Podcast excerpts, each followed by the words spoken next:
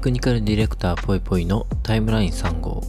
この番組はテクニカルディレクターぽいぽいが日々の生活を送る中で感じたことや考えたことについてややテック成分多めに話す雑談番組です。過去に Twitter に投稿したツイートを見ながらその時何を思って投稿したのかを喋ります。はい。えー、眠い。あのー、眠いです。眠いというか、あのー今ですね、現在、月曜日の早朝なんですけど、あの、取り忘れたよね、またね。あの、取り忘れたというか、だいたいこの番組金曜日の夜に撮って編集して、月曜日分と、えっ、と、その週の木曜日に出すか、まあ、翌週に出すかちょっと毎回違うんですけど、の、2本撮りをね、しているっていうやつなんですけど、あの、日曜の夜ね、昨日の夜ね、撮れなかった。疲れて寝ちゃったっていうね、やつで、しょうがないから、あの、朝早く起きて撮っているやつなんで、これあの、サクッと撮ってサクッと編集して出さないと、朝の準備に間に合わなくなってしまうので、早くね、ちょっと喋り始めたいなと思うんですけど、ややっぱちょっと、日曜の夜に撮るスタイルダメな気がしてきた。うん大体撮り忘れるんで、土曜の夜か金曜の夜ぐらいに撮るつもりでやんないと、ちょっと、ちょっと難しそうですね、これね、継続が。ちょっと考えようやり方。はい。ということで、もうちょっとサクッと本編に行こうと思います。一つ目のツイートです。6月8日。2012年がちょうど Google がディープラーニングで猫判別発表した年なんだよな。そこから派生して GPU、TPU 系はゴリゴリ進化したのと、スマホ向けチップの SOC1 チップ化の流れから M1 プロセッサーという化け物の登場みたいな流れは結構熱い10年だったと思う。ということで、えっ、とね、これもあの、例のごとくリツイートしたものがあるので、そのリツイート元のやつを読みたいと思います。えっ、と、江崎ビスコタンという方が書いてるもので、え2000年から2010年のテクノロジーやネットの急激な進化を目の当たりにできてよかったし、めちゃくちゃ面白かったけど、それを知っているから2012年から2022年の進歩が見られない10年が退屈で物足りなく感じちゃうんだけど、スマホもネットも本当にもうこれ以上成長することってないのかなっていう文面とともに、まあ、写真を上げていて、でその写真が、まあ、2000年から2010年の、まあ、10年で、えっ、と、携帯電話というかね、スマホを比較した写真と、2012年と2022年で、まあ、比較した写真が載っていると。で、2000年のものは、まあ、いわゆるガラケーみたいなね、あの、ようやくそのガラケーの、まあ、液晶部分がちょっとこうカラーになりましたみたいな感じの写真を載っけていて、で、2010年が、まあ、iPhone の写真が載ってるんですよね。で、それに対して2012年と2022年は両方 iPhone で、まあ、あの iPhone 自体のなんかバージョンは進化しているんだけど、見た目がそんなに変わってないよねっていうところで、まあ、その、2012年から22年はあんまり進歩してなかったな、みたいな感じのことを書かれていたものに対して私が、まあそんなこともないんじゃないのかなっていうのを書いたっていう形になっています。いや、まあ、これなんかあの非常に、多分この方、同年代なのかなちょっとわかんないですけど、まあ非常に言っていることはまあわかるなという気はしていて、私もまあね、その2000年代と2010年代をまあ見てきた人間なので、で、ね、特に2000年代を、私2000年代って、まあちょうど大学生、高校生とかか。うん。中学生、高校生ぐらいから、ちょうど、まあ、社会人になりましたぐらいのタイミングが、2010年代、2010年代じゃないか、違う違う、2000年代ですね。うん。だからまあやっぱりちょっと思春期というか、思春期？なんか多感な時期というか、まあ、この携帯の進化とともに過ごしてきた人でもあるんですけど、私も。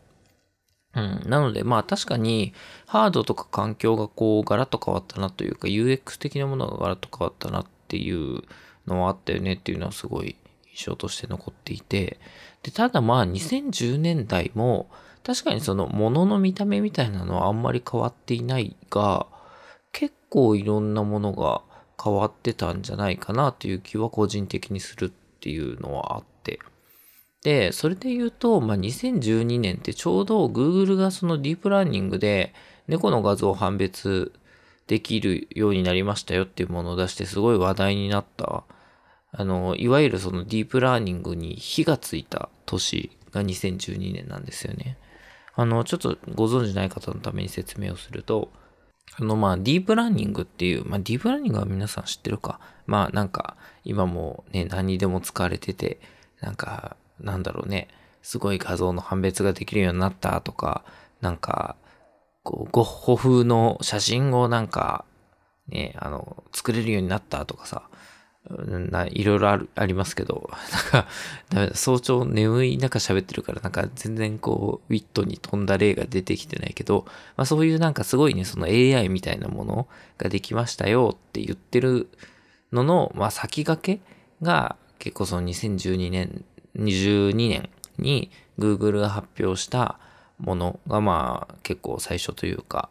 うん、あの、なんだろうな、根っこになってるところがあるんですけど、まあそれで、その2012年 Google が何を発表してたかっていうと、その猫の判別なんですよね。その写真の中からこう猫がいるいないというか、これは猫だ、これは猫じゃないみたいなことを判別するのに、まあ、今までの、え、ー、と、AI の技術だと、一応ね、なんか例えば、あいうえおみたいな、その文字が書かれているよみたいな。で、その書かれている文字を判別するよみたいな感じのものとかは、まあまあできてはいたんですけど、あの、いわゆるそういう結構形がある程度決まっているものというか、みたいなものに関しては、それまでも一応解読はできていたんですけど、あの、Google のそのね、発表した猫を判別するみたいなのって結構ほら難しいじゃないですか。難しいというか、形決まってないというか、普通に写真によってはね、なんか横から見た写真もあれば、顔を拡大した写真もあれば、なんかまあいろいろ形もあるし、まあ猫だからその種類もたくさんあるじゃないですか。だからそういう意味ですごいそのあんまり形が定まってないけどなんとなくふわっと猫だよねみたいな感じのものって判別がそれまでものすごく難しかったんですけどそれをその Google がディープラーニングというま方法論みたいなことを使ってできたよっていうのを発表した年が、まあ、2012年なんですよ。で、まあ、あの、なんて言うんだろうな、ディープラーニングっていう方法論っていうまあ、方法論って言われても何かっていうと、まあ、実はそんなにそのディープラーニングって言われるものの細かい中身自体はそれまでの AI の技術とそんなに変わっていなくて、ただ、えっ、ー、と、その、なんね、まあ、ニューラルネットワークというね、あの人間の脳細胞的なものを模した、あの、なんて言うんだろうな、回路じゃないですね。そのソフトウェア上で、その模して、あの、そのネットワークみたいなものを作って AI 的な判別的なものをやるっていうのはまあもともとやられていた手法なんですけど、それをまあディープラーニングでディープっていうぐらいなんで、ものすごく深い階層で作ったというか、ものすごくこうたくさんこう層を作った形でやったら、なんとうまくできちゃったよ、みたいなことを言い始めて、えー、そうなんだ、みたいな。いやー、じゃあなんか同じ手法を使ったらどんどんいろんなものできるんじゃないかなってこう、やり始めたら、まあ本当にいろいろできちゃったっていうのが、この2012年以降で、もうこれ以降、その、なんか飛躍的に、その AI 方面が活発になっていくんですよね。これより前って実はその AI のあの、なんて言うんだろうな、冬の時代的なこと言われていたタイミングで、その、さっきも言った、ディープラーニング自体がものすごくその新しい方法論を使ってるかっていうとそうじゃないって言ったんですけど、その要は、その2012年より前って、ある程度その、なんて言うんだろうな、ニューラルネットワークのなんか方法論みたいなことに関してはある程度確立していて、さっき言ったみたいなあいうえおみたいな手書きの文字とかそういうのも判別できるようになってきていて、で、なってきているんだけど、そっから先になんか進めなくて、あの、割とね、あの、ディープラーニングが出たタイミングっていうのは、その脳細胞に模した形を作れて、ある程度、あのね、文字の判別とかもできちゃったから、あれ、これってめちゃくちゃすごい方法なんじゃない？なんか、もしかしたらこれって、もう本当にこう、なんか、人間のこの、みたいなことを再現できるんじゃない？ってこう盛り上がってたのがその前なんですよ。で、盛り上がってたんだけど、盛り上がっていたけど、結局それ以降に到達できていなくて、あんまりこうなんか飛躍できてなかったよっていうのがしばらく続いていて、一回盛り上がったけど結局なんかね、あの、そこまでたどり着けなかったね、盛り上がったけどダメだったね、みたいなのがしばらく10年ぐらい、10年ぐらいなのかな？ごめんなさい。あの、専門じゃないんで何年ぐらいかはちょっと正確にはわかんないですけど、それぐらいこう続いていった中で、いきなりこうブレイクスルーが訪れたっていうのはこの2012年だったんですよ。なんで、なんかすごく盛り上がったというか、で、実際にまあ盛り上がっただけのことはあって、このディープラーニングの手法をいろいろ使ったり、どんどんこう新しい手法みたいなのが出てきたりとかして、本当にいろんなことが飛躍的にできるようになったっていうのがこの2012年以降。なので、そういう意味でなんかあのね、ものすごく、あの、AI 的には、AI 的にはって言い方なんかダサいな AI なんかまあでもそういう機械学習とかの方面的に言うと、まあ、ものすごく飛躍というかきっかけになった年が2012年なんですよ。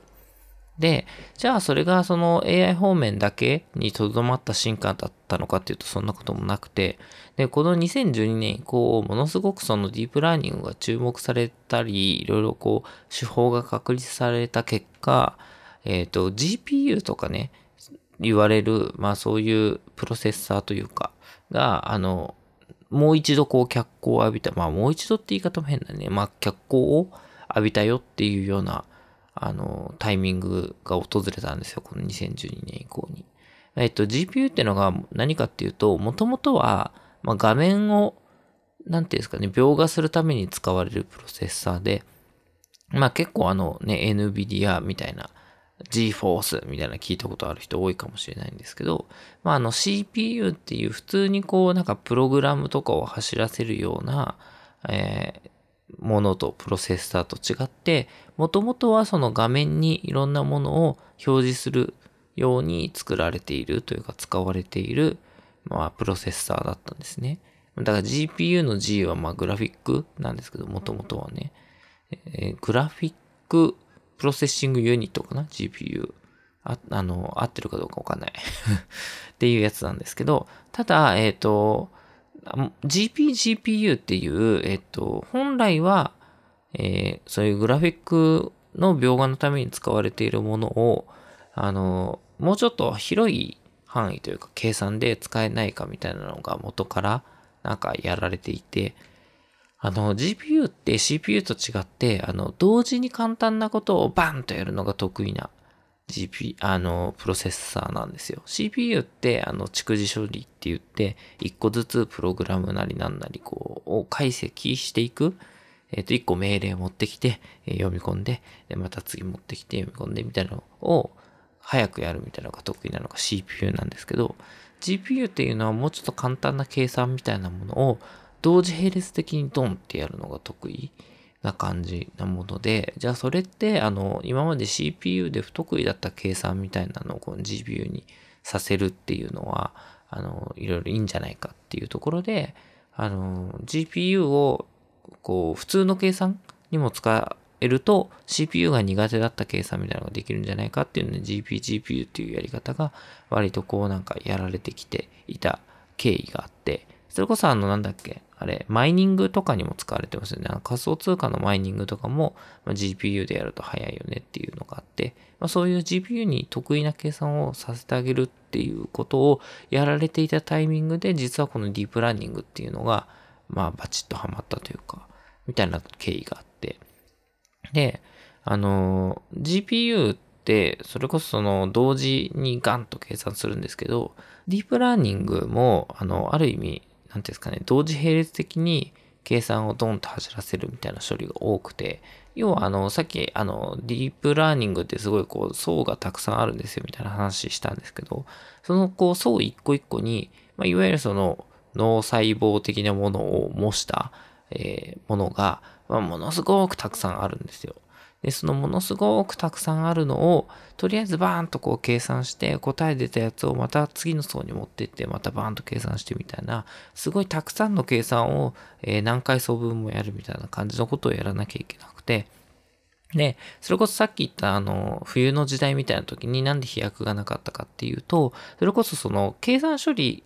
の限界みたいなところがあって、結構その方法論としては確立されていたんだけど、それをこうなんかたくさん大規模にやろうと思うと、ものすごくその計算のリソースが必要でで、さっき言った CPU みたいに1個ずつその計算をやっていくのだと全然こう処理が間に合わないよねっていうところで、ブレイクスルーがちょっとなかったっていうところが、さっき言ったその GPU っていうのが GPGPU という汎用的な計算に使えるよねってなってきて、で、汎用的な計算に使えるっていうことは、まあこういうあの AI 的なね、計算でも使えるんじゃないか、ディープラーニング的な計算で使えるんじゃないかっていうところで、まあさらに派生してきたという流れがあるんですよ。で、まあ実際それでやってみたらうまくできましたってなって、で、そうなると、まあ、GPU で、えっ、ー、と、いろいろやってみようっていう流れもどんどんこう増えてきて、で、GPU の性能的にもちょっとこう伸びてきているタイミングで、どんどんどんどん GPU が使われていったという経緯があり、で、さらに言うと、そこからこう TPU みたいなもの、テンサープロセッシングユニット的なものとかも発展してきて、要は GPU でももちろんその同時に計算するのがドンってできるんだけど、あくまで結構汎用的な計算しかできないので、だったらもう、えっ、と、そのディープラーニング的な計算に完全に特化したプロセッサーみたいなのを作ってもいいんじゃないかっていうところで TPU っていう本当にあの一個のなんて言うんだろうな計算のモジュールというか。であの、その脳細胞的なものを1個計算できるような感じの、えプロセッサーみたいなのも出てきていて、これはもう完全に、例えばスマホとかだったり、そういうものにはもういろいろ乗ってきているようなプロセッサーなんですけど、あの、各社名前が違うんですよね。えっ、ー、と、えー、Google は TPU って呼んでたりすることが多いみたいですね。で、Apple はニューラルエンジンとか呼んでたりする場合が多いっぽいんですけど、まあそういう感じで、あの、そういうね、あのディープラーニング的なものに特化したプロセッサーみたいなのも、えー、割とこう、ディープラーニングが盛り上がったことで進化していったみたいな流れがあったりするんですよ。だからそういう意味で言うと2012年以降って結構実は熱いといえば熱い感じになってたんですよね。で、あと別方向の進化で言うと、えー、実はこうスマホのなんかなんて言うんだろうな、スマホ自体のこう需要が進化していった結果、あの、スマホの中に入れるチップが割とこうワンチップ化していったという経緯があって、ワンチップ化って何かっていうと、前にこのポッドキャストでも何かでちょっと話したかな、M1 の話した時とかにちょっと話したと思うんですけど、もともとこうスマホに向けて、すごい小型化とか発熱量を抑えるとか、あとスマホにあったこう、なんていうんですかね、CPU みたいなものとかが開発されていって、でその結果結構その小型化のためにとか発熱量を抑えるために、えっ、ー、と、本来パソコンだと別パーツになっていた、例えばメモリみたいなものだったりとか、まあ、さっきの GPU 的なものだったりとか、CPU だったりとか、そういうものを1個のチップの中に全部こう集約させちゃうみたいな流れが起こっていて、で、そのワンチップでいろんな、あの、もう主要な機能っていうのをほとんど備えているようなものとかをベースにスマートフォンを開発していく流れになっていった結果、あの、割とこう各社ワンチップ内にいろんなものを入れ込んだ専用チップみたいな、こうスマホ専用チップじゃないですけど、みたいなものをまあ作ったりとかしていった流れが出てきたんですね。で、それが出てきた結果、あの、なんだろうな、いろんなものをこうワンチップ内に収めちゃえるので、あの、外との互換性みたいなものとかをあんまり取らなくて良くなった結果、まあ、さっきも名前ちょっと出しましたけど、それがこう M1 プロセッサーっていう Apple が出した割とこう化け物プロセッサーみたいなものが出てきた流れの布石になっていたといいますか、この M1 プロセッサーっていうのが、まあ、なんで化け物をじみてるかというと、あの、今までの、え、ー、と、パソコン用の CPU とかのとアーキテクチャが違うというところがあって、あの、アーキテクチャっていうのは、あの、前にね、あの、M1 プロセッサーのことについて喋った回が確か、え、確かあったよな。ちょっと待って。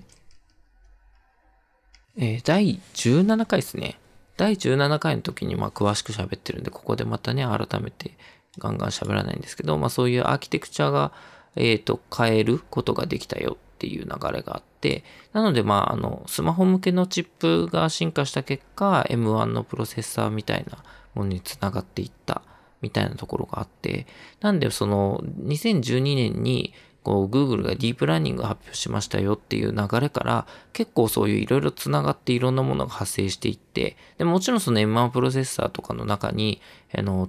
えっ、ー、とテンサーユニットじゃねえ、えっ、ー、と、ニューラルエンジンが入ってたりとかするのもあって、なんかその、ディープラーニング的な流れから発生したその TPU 系の進化みたいなところと、あの、スマホ向けのチップみたいなところから進化していった流れとかが合体して結構最近ね、あの、なんですか、流れが確立しつつあるのかなみたいなところで、個人的には結構熱い10年だったんじゃないかなと思ってるんですよ。で、結果ね、あと、まあ、ライダーの進化とかもあったりとかしていて、あの、そこら辺も結構その何、ライダーを使ったもので、かつ、えっ、ー、と、ニューラルエンジンだったりとか、そういうね、あの、処理を使ったりとか、ディープラーニングをやったりとかしているものとかが、結構、何、いろんなものがごったにになっているのが、割とこう、ここ何年かの、あの、iPhone だったりとか、スマホの特徴なのかなという気がしていて、で、その結果結構ね、そのソフトウェアの方とかも体験が結構変わってきてるのとかがあって、例えばあの、TikTok とかで割とあの、フィルターとかでみんななんか可愛らしい感じの顔とかになったり、あと全然こうなんか男性なのに女性の顔になったりみたいなこととかって、フィルターが結構進化していて、割とこうなんか昨今の SNS って結構フィルター文化のところあったりすると思うんですけど、それもやっぱりこうベースには、あの、ディープラーニングの進化みたいなところがあって、で、そのディープラーニングが進化したことによって、あの、何？ね、もともとあんなにパワフルなあの演算ってもともとできなかったのが、ディープラーニングの進化と、まあそれに伴って GPU とかの進化によってできるようになったっていう経緯があるので、実はなんかね、あの、割とこの元のツイートされてた方も、あの、何いろいろ多分 私みたいな反論をする人がたくさんいたっぽくて、いやいやってみんな反論するけど、でも全然その2000年代のあのハードがこうガラッと変わったのと、今の全然ハードの見た目が変わんないのとかって、その体験とか UX とか含めて全然変わってないじゃんっていうことを言いたかったんだと。なんかあの、スマホの中身が進化してるとかそういうことじゃないんだ。自分が言いたかったのはみたいななんか反論されてたのを見たんですけど、まあ確かにその気持ちはすごい分かって、確かにこうスマホの、なんていうの ?OS 的な意味で、うん、OS 的な意味でというか、その、パッとスマホを持って、なんかアイコンとかね、そういう部分とか、アプリの形とか、なんかそういう、なんて言うんだろうね、あの画面があって手で触って、アプリがいっぱい並んでてみたいな体験、あの、スマホをパッと見た時のね、あの、UX が変わってるかっていうと結構成熟しちゃったっていうのは多分あるなと個人的にも思ってるんですけど、そうじゃない、なんか割とこう、性能が進化したからできるようになったことって結構、あの、実は、あの、自然にインストールされているかなという気もしていて、うん。あのね、そういう SNS のフィルターを使って、えー、なんか加工する新たな文化ができているよとか、あとあれだね、なんかあの結構スマホで配信とかが完結できるようになったみたいなところとかも聞いてそうな気はしてて。うん。例えばこのポッドキャストも私あの PC で収録して、あのじ、なんていうか PC 用のソフトで編集してたりはするんで、ちょっと手間かけてるんですけど、私があの配信をしているアンカーっていうプラットフォームがあって、そのアンカーが出してるアプリとかは、実はあのもうスマホ1個あったら収録して、多少の編集をして、あのもうあのすぐポッドキャストに出せちゃうっていう、もうアプリで完結できるような形になっていたりとかするし、まあ、他の音声系プラットフォームとかもそうですよね。あの、スマホ1台でも撮って配信できちゃうっていうところで結構手軽にできるよっていうので始めてる人も多いし、あとまあね、普通にこう YouTube ライブ的なものだったり、あのインスタライブとか TikTok のライブとかもそうだけど、もうスマホ1個でみんなできるようになってきていて、そういう意味でその体験の質みたいなのは、やっぱり2012年ぐらいから全然変わってきてる。特にソーシャルな方向のサービスの体験的にはすごい変わってきていて、で、まあ、それが何をっかけに起きてるかっていうと、やっぱりその2012年のディープラーニングで飛躍的な進化がされたよっていうところから派生したハードウェアの伸びみたいなところあるだろうなと思っていて、うん、そういう意味で言うと、個人的には結構実は2012年以降暑かったのかなと思ってますね。こっから先の10年がね、どうなるんだろうっていうのはちょっとね、難しいけどね。でもやっぱりメムスのね、伸びとかあって、あ、ここまでね、あの、さっきのライダーって言いましたけど、あの、メムスっていう、あ、もうこれも長くなるから ちょっと別の回にしたいな。まあでもただ、えっと、メムスって言われる、まあちょっとあの、今まで小型化できなかったメカニカルなものとかが小型化できるようになった進化がここまで起こっていて、その結果、えっと、ライダーとかがすごいコンパクトになって、あの、チップ化してどっかにこうね、は、あの、ちっちゃいところにはめれるようになりましたみたいなところがあったりして、それが割とこう出て、出揃い始めてきているから、今後、なんかそのスマホとかにいろんなものが組み込まれていく流れがもうちょっとできてきたりとかして、で、それが多分ディープラーニングとかを使って解析できるようになってっていう流れがもうちょっと出てくると、SNS 的なものの体験がもうちょい変わるんだろうなという気がしますね。あのバズワードだけどメタバース的な方向に寄ったりとかね、AR、VR 的な方向に寄ったりとか多分あるのかなという気がしますが、まあちょっとわかんない。あの、私が未来予測すると、割と外れるで有名なので、あんましないでおきます。というか、やばい。あの、サクッと撮ろうと思ったのに、もうこの話題だけで30分ぐらい話している気がするので、ちょっと次に行きたいと思います。えー、次のツイートです。6月6日、プロジェクトマネジメントの核は UX だという謎ワードを思いついてしまった。ということで、まあ、あの、これも、あの、割と取り留めのない会話なのでサクッといこうかなと思うんですけど、まあ、プロジェクトマネジメントの核は UX だなと思ったという話です。まあ、何かっていうと、まあ、プロジェクトマネジメントってこう、手法論みたいなものはたくさんあるんだけど、まあ、もちろんその、手法は手法で、あの、大事なんだけど、どっちかっていうとその手法っていうのはあくまでツール的なもので、あの、割と大事なところっていうのは、ユーザーエクスペリエンスだなと思ったという話なんですよね。UX。で、まあ、何がどうっていう話かっていうと、あの、まあ、たまたま、あの別の人、自分じゃない人が、プロジェクトの進行をしているプロジェクトに、あの、入ったことがあってというか、まあ今も入ってるんですけど、で、その結果、なんだろうな、その人自体は、割とこうなんか細かいタスクみたいなのを拾って、えっ、と、なんだろうな、リマインドを促したりとか、えっ、と、その、決めた進行をこうきっちりと進めていくよっていうのは上手い人だなと個人的に思ったんですけど、ただなんかそのグルーヴ感、グルーヴ感って言ったらちょっと緩いな。なんて言うんだろう。その中、あのうまく一個ずつこうキャッチアップして進行していくみたいなところがうまくこうチームに派生していないよなぁと思うことがあって、で、まあ自分だったらどうするかなって結構なんかね、あの人の働き方みたいのを見ていると、これ別になんかあの、ダメ出しだ、どうだとかそういう話ではなくて、あの、その人にはその人のやり方あるんだけど、自分はどうやるだろうなって結構考える癖があって、で、そのプロジェクトを見ていて、自分だったらどうするかなとか、このプロジェクトに何が足りないのかなって思った時に、あの、なんだろうな、その、チームメンバーにどれだけこう同じビジョンを見てもらうかっていう、その、なんていうんですかね、部分がちょっと足りてないのかなとか、個人的にだったらそこを注意するよな、注意しながらやるよなって思ったんですよ。どういうことかっていうと、例えばなんか、同じスケジュールを引いてそのスケジュールに沿って進行していくにしても、あの、結構さ、あの、これ、普通にこう開発者としての立場としてもプロジェクト入ることが多いので、その、なんか一プレイヤーの視点から言うと、というか私だけなのかもしれないんですけど、あの、すごい、あの、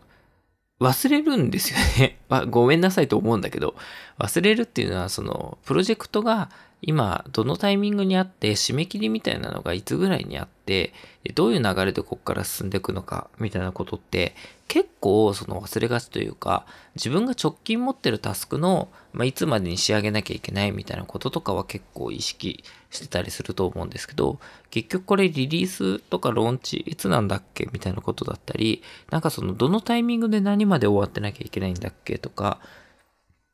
あの、別の人から、なんかその、なんだろうな、素材だったりとか、なんか別の人が別のタスクを完了して、そのタスクの、何、結果みたいなものが自分にいつ来るんだろうとかっていうのって結構忘れがちだったりとかしていて、え、そういうこう全体進行みたいなのって結構こう、なんていうのみんなの頭に共通のものを描けてない時が多いなと個人的には思うんです。まあ自分が記憶力が弱いからっていうのは往々にしてあるんですけど。なんで、あの、毎回そこら辺をこうみんなに思い出させてあげるようなことはしなきゃいけないというか、こうリテンションしていかなきゃいけないよねっていうところがあって、自分がプロジェクトマネジメントするときは、だいたい、えっと、定例の一番最初数分を使って、プロジェクトの進行の読み合わせみたいなのをするんですよ。で、読み合わせっていうのも、なんかあの、何？読みづらいものをみんなでこう読み解くみたいな感じになっちゃうと良くないので、あの、すごいグラフィカルに、えー、っと、何？この全体的にはこんなタスクが今進んでいて、このタスクの成果物がこのタスクとこのタスクの、タスクって言ってもええと、ごめんなさい、これも語弊あるけど、本当に細かいタスク、あの、えー、何々の部分を実装するとか、えー、なんかなんちゃらかんちゃらデザイン作るみたいな感じのすっごいなんか細かいタスクについてこれをやるんじゃなくて、もっと大きい流れ、全体の今デザイン引いてますよね。で、デザイン引いたものの成果物がこういう風に出てきますよね。で、その成果物が、えっ、ー、と、何こう、なんかプログラムを作る人に渡って、えっ、ー、と、こっからプログラムの人がこういうものを作り始めますよね、ぐらいのざっくりとしたあの、割り振りみたいなものを、割とこうグラフィカルに、えっと、この成果物がここに行く、この成果物がここに行くみたいなのをこうなんか矢印みたいなので示したりとかして、で、それを、えっ、と、すごいざっくりとしたタイムライン上に乗っけて、で、えっと、今何月何日だからここのラインですね。で、今はなんかデザインが走ってるタイミングで、あと、えっと、エンジニアさんはえー、ちょっとしたこう機能の検証をしてるタイミングですね。で、えっと、あと何週間後に、えっと、この成果が出てきたものがこの人たちに渡されるんで、そうするとこれが走らせる予定ですね、みたいな、大ざっくりとした、あの、今この地点ですよっていうのを必ず毎回プロジェクトの頭、あ定例の頭に、あの、読み合わせをして、今ここだよっていうふうにみんなにこう、もう一度意識を持ってもらうみたいなことをやったりすることが多いんですよ。まあ、で、それだけじゃないんですけど、そういう感じで結構、その、何プレイヤーというか、チームにいる人たちの、なんていうんですかね、わかりやすい、見やすい情報で、同じ共通の認識を持ってもらってプロジェクトを進めるみたいなことをやんなきゃいけないのって、もはや、プロジェクトマネジメント手法というよりは、そのユーザーエクスペリエンス的なものというか、あの、どういうタイミングで、どういうふうに、えー、どういう形で情報を出すと、その人たちが、あの、ちゃんとこうね、情報を定着してくれるというか、意識を持って、あの、なんか、情報を認識してくれるのかっていうところで言うと、まあ割と UX だなという気がしていて、まあ自分でも改めてそこをちょっとこう再認識したみたいなところがあったっていう話なんですよ。うん。だから結構その、私、前々からね、あの、このポッドキャストでも Notion 使ってるって言ってるのが、まあ、 Notion のいいところが、割とその、なんていうんですかね、自由に画面構成みたいなのを作れるみたいなところで、割とこう注目してほしいものとか、これはまあサブ的な情報だみたいなのを分けて、自分が好きにというか、好きにこう、プロジェクトのページを作れるみたいなところがあったりとかして、でその結果、こう、情報の流度を自分でこう、なんていうんですかね、つけやすいんですよね。まずこれ見てほしいっていうところを、なんかそのプロジェクトページのトップにドーンと持ってくるみたいな。例えば、私だとスケジュールとか持ってくることが多いんですけど、スケジュールとかをバーンって持ってきて、で、あの、スケジュールと細かいタスクみたいなのを、もうとりあえず、ページにアクセスしたらすぐ見れるようにしておくとか、で、その下にはなんかプロジェクト概要がバーンとあって、あの、なんか、ここどうしな、えー、どうした方がいいんだっけとか、こうちょっと迷った時にすぐ、企画の資料だったり、デザインみたいなものとかを見れるようにしていて、で、その下になんか、なんだろうな、あの、プロジェクトの細かい技術情報みたいなのとかを各ページ、あの、ところを作っていたりとか、みたいな感じで、なんかその、順番を作れるというか、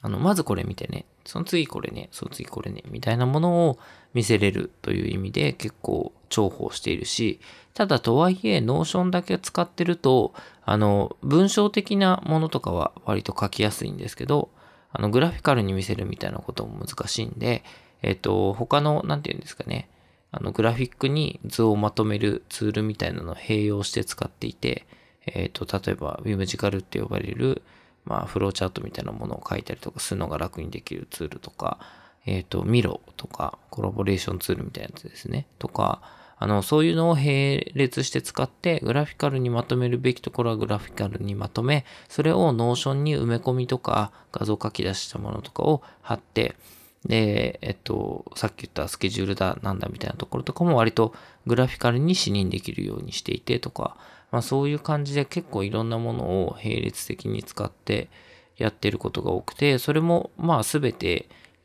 こうなんか見た人がパッと見て今この状況にあってこういう段階でみたいなのがプロジェクトのまあ進行みたいなのがすぐすんなり入ってもらえるようにそれをやってるっていうところがあったりするんですよね。うん。だから割となんかなんて言うんだろう。あの、ほら、よくサーバントリーダーシップみたいな話じゃないですけど、別にリーダーじゃないんですけどね、プロジェクトマネージャーは。あの、なんだろう、あの、こぼれてるところとか、みんながこう手の届かないかゆいところとか、みたいなものをサポートして、えっ、ー、と、プレイヤーがプレイに専念できるようにしましょうねっていうような、あの、マネージメント論で、まあ、サーバントリーダーシップみたいなことがあったりするんですけど、まあ、プロジェクトマネージャーは別にリーダーではないんですけど、そのマネージメントをするという意味では、そういう、形を取ることが多いだろうなと思っていて、まあ、その、プレイヤーがプレイに集中できるために、あんまりこの脳みそのリソースを使わないような環境を整えていくというところに、やっぱりユーザーエクスペリエンスみたいなのは考えていかなきゃいけないよなと思ってるし、まあ、あの、改めて思い出したみたいなところもあってツイートしたっていう感じですね。うん。やべえ、なんか長く話しちゃった、これも。どうしよう。あの、本当はもうちょっと喋ろうと思えば喋れるんだけど、時間ないからちょっとサクッといきますね。まあ、そういうあの、プロジェクトマネジメントのことについて思いを馳せましたみたいな話。あ、そうだ、それで言うとね、もう一個あの、今、所属している、あの、コミュニティみたいなので TDA というテクニカルディレクターズアソシエーションというところがあって、でそこでちょっとね、なんか実験的にもうちょっとこうイベントとかを自主発信のやつ増やしていきたいねっていう話があって、で、それであの、なんか試しに、あの、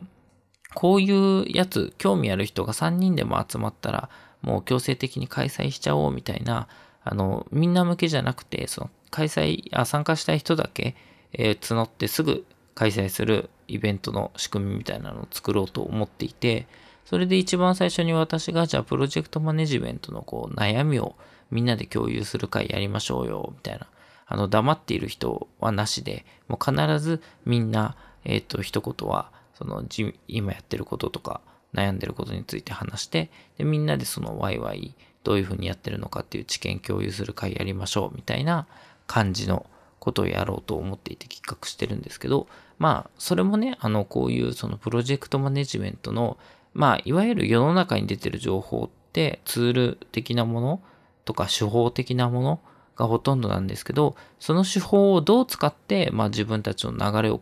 こう作っているかとか、あの、組み込んでいるかみたいなところは、やっぱりその生ものな情報なので、みんなでこう持ち寄ろうよっていう会をやろうと思ってたりしているというところです。まあ、そこで出たね、方法論とか結構生々しいものとか多いと思うんで、そんなにオープンにできるものじゃないような気はしてるんですけど、まあ、あの、こう、うちにね、あの、記憶していて、自分のプロジェクトマネジメントの流れの作り方みたいなのをブラッシュアップできたらいいなと思っているという感じです。はい、次の話題行こう。はい、次のツイートです。6月6日。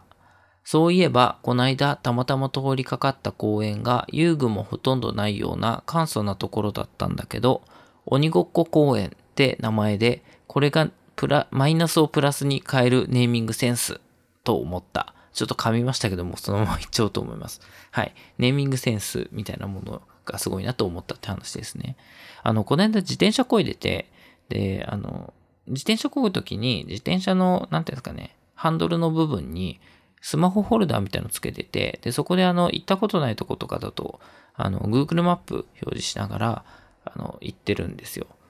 見ながら、あの、マップ見ながらね、進んでる、進んでる？漕いでる？自転車漕いでるんですけど、で、そうするとほら、あの、なんか近くの通りかかったとこの公園だったり、いろんな建物だったりの名前が表示されるじゃないですか。で、それで見てたら、ふとこう通りかかった公園のとこに、あの、鬼ごっこ公園っていう名前で出てたんですよ。で、鬼ごっこ公園って何だろうと思って、近く通った時に見てみたら、まあ、言うたら、ただの、なんか、ほとんど遊具がない、なんか、広場みたいなところだけあるような公園だったんですよ。で、そんなめちゃくちゃ広くもない公園で、まあ、広場とちょっとしたこうなんか木とかが立っているのと、なんか端っこの方に申し訳なさげ程度に、でもそんな派手じゃない、なんかブランコとか滑り台とかそういうんじゃない、なんか申し訳なさげ程度の遊具がちょっとだけ置いてあるみたいな感じの公園で、まあある意味、なんていうの、公園的に言ったらあんま魅力のない公園なわけですよ。あの、やっぱ子供を持つようになって、周りの公園事情とかをほら気にするようになるわけですよ。あそこの公園は遊具がいっぱいあるとか、広いとか、こういうことができるとか、あっちの公園は狭いんだけど、まあ、うちから近いし、まあ、こういうこともできるし、とかで、まあ、その時のこうね、子供のなんかやりたいこととか、あの、あとどれくらい時間が余っているかみたいなことによって公園を使い分けるみたいな感じのことをし始めたんですけど、そのこうなんかね、あの、公園のソムリエ的な能力が高まっている自分からすると、まあ、公園自体の作り的にはあんまりなんかそんなに行かないだろうなという感じの公園ではあるんですけど、あの、何、遊具の多さ少なさみたいなところで言うとね。で、それなんですけど、鬼ごっこ公園って名前をつける、つけただけで、その、その価値が全然変わってくるなというか、あの、遊具がない公園っていう認識から、鬼ごっこするための公園ですよって認識に変えると、その割とね、広場みたいなところしかないっていうところが、割と逆の見え方になってくるというか、鬼ごっこするには最適な公園だなってなるわけですよ。だから普通に鬼ごっこするにも遊具がいっぱいあって子供がわーっていっぱいいてみたいな感じだと邪魔でできないけど、こんだけね、広いあの広場スペースがあれば鬼ごっこできるし、なんなら缶蹴りみたいなのとかもね、なんかほら、遊具がいっぱいある公園ってちょっと関係とかしづらいというか、広場っぽいところが少なかったりするのもあるじゃないですか。あの私がよく子供連れて行ってる公園は結構大きい、あの、何、野球場みたいなのも併設しているような公園があるんですけど、そこはすごい遊具がいっぱいあるんですけど、なんか逆に遊具詰め詰めになっちゃってて、そういうなんか鬼ごっこするみたいな広場的なところなかったりするんですよ。で、あとまあ人が多かったりとかもするんで、鬼ごっことかね、缶切りみたいなとか全然できないいじゃないですか。その関係って誰か当たっちゃったら困るしね。だからそういう意味で言うと、なんかこの鬼ごっこ公園っていうネーミングにするだけで、だいぶ見え方が違ってくるというか、ああ、ここだったら鬼ごっこできるよね、関係できるよね、色にできるよね、みたいな感じになるっていうのは、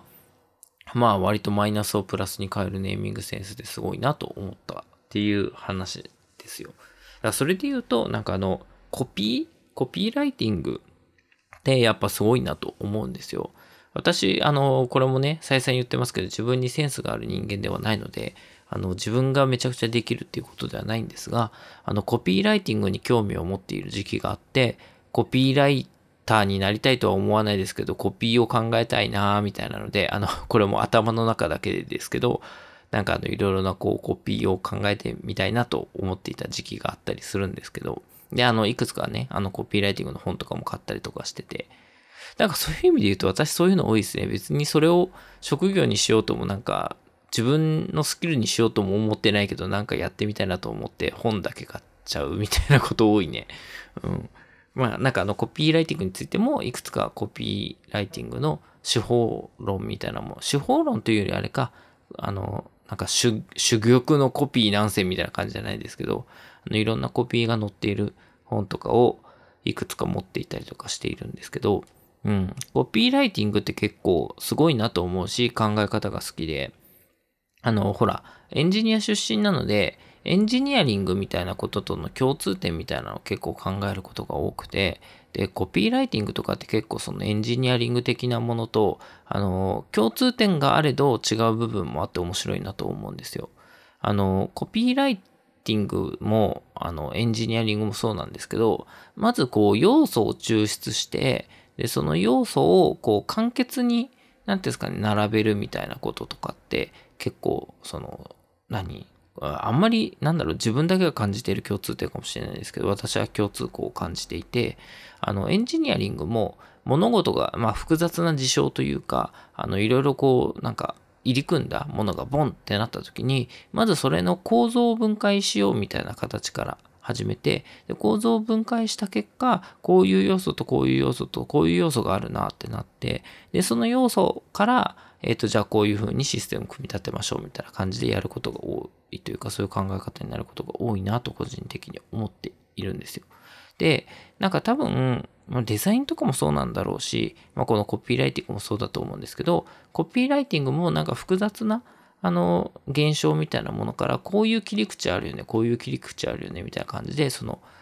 まあその切り口がある意味ね、要素みたいなことなんだと思うんですけど、その簡潔な切り口から物事を見た時にこういうふうに言い表せるよね、みたいなこととかを考えていくものだと思うんで、あの、そんなにね、広くたくさん共通項があるというわけではないですけど、そういうなんか物事をこう簡潔な方向から見るという意味で言うと、すごくあの共通点があるなと思ってるんですけど、逆になんかあの共通点がないというか、コピーライティングならではの凄さみたいなところで言うと、えっと、その切り口から見た後に、その切り口から見たもので、割とこう人の気持ちを動かすようなものとか、なんかいろんな人にこうスッと入ってくるような、えっと、方向でアウトプットするっていうのが、プログラムと違う部分、エンジニアリングと違う部分だなと思っていて、エンジニアリングは最後あくまでそれをシステムに、えー、落とし込むための、まあ、ある意味システムにうまく動いてもらうための考え方というか、みたいなアウトプットの仕方をして出すんですけど、そのコピーとかはどっちかっていうと、その人を動かすための方向で出していくという意味で、そこがだいぶ違うし、自分にそこのセンスがないなと思っているか結構憧れもあって、そのコピーライティングみたいなのいいなと思って、あの本とか買ってみたりしていた時期があるんですけど、で、それで言うと私もそんなに機会が多いわけじゃないですけど、アイディア出しとかをしなきゃいけないようなタイミングがあって、まあ今ね、結構そういう仕事が多くて、複数のアイディア出しをやんなきゃいけなかったりとかしているんですけど、そういうアイディア出す時とかは、割とその、こういうなんかね、コピーライティング的なものの見方をなるべくしているような気がしていて、今やっている、えっ、ー、と、アイディア出しの一個も、ちょっとそのコピーっぽいことを考えることから始めてみていて、で、そのコピーを考えた結果、この切り口だからこういうあのアイディアがあるよねっていう出し方のアイディアをしてみていたりとかしているんですよ。要はさ、あの、あ別にコピーって言っても、そのコピー自体を使ってくださいって出すわけじゃなくて、どっちかっていうと、その簡潔なコピーを1個作ってみて、それがまあ全然ね、出来としては拙なかったとしても、そのコピーを作った結果、1個切り口が定まるみたいなのがある気がするんですよ。なんで、その切り、定まった切り口でアイディア、あの、この切り口だとこういうアイディアがあるよねっていうふうに出しやすくなったり、あの、どの領域で考えていいのかとか、どこからははみ出ちゃいけないのかっていうのが結構明確になるので、その、そのコピーに沿ったアイディアを出しやすくなったりとか、えっ、と、その考え方でプロジェクト全体を捉えられるようになるっていう意味で、割とそのなんか言葉から作るっていうやり方がある気がしていて、私もそのアイディアだし、毎回そういう方法論としてそういうことをやってるわけじゃないんですけど、ああ、アイディアを考えてるうちに、ああ、このプロジェクトはちょっとコピーから考えた方がいいな、みたいな時は、別に誰に見せるってもない自分用のコピーみたいなのを一回作ってみるみたいなのはあるんですけど、だからまあそういう意味で言うと、そのなんかネーミングセンスみたいなこととか、そのコピーライティングによって見せ方を変えていくみたいなことはすごいよなと思っていて、まあ、この鬼ごっこ公演もすごくだからそういう意味で言うとコピーライティング的というか、マイナスをプラスに変えるいいネーミングセンスだよなっていうふうに思ったっていうところなんですよね。うん。ああ、なんかこれもどうしよう、なんか派生してこうアイディアの考え方みたいな話とかがもうちょっとしたいはしたいんだけど、ちょっと時間がなくなってしまった。どうしよう。あの、はい。あの、他の機会に回します。あでも、やっぱりそのアイディア出しをやんなきゃいけない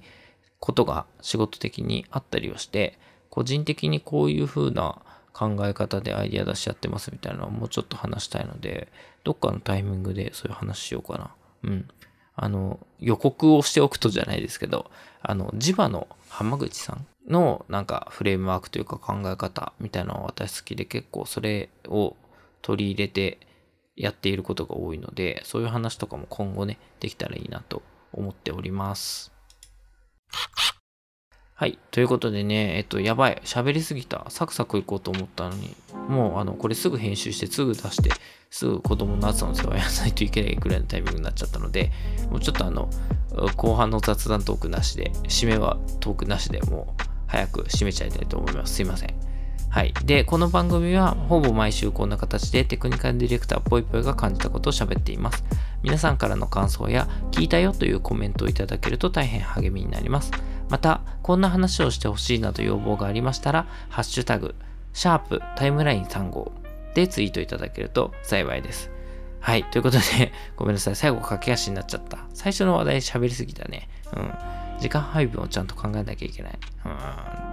またね、あの、収録50分近くになっちゃったんで、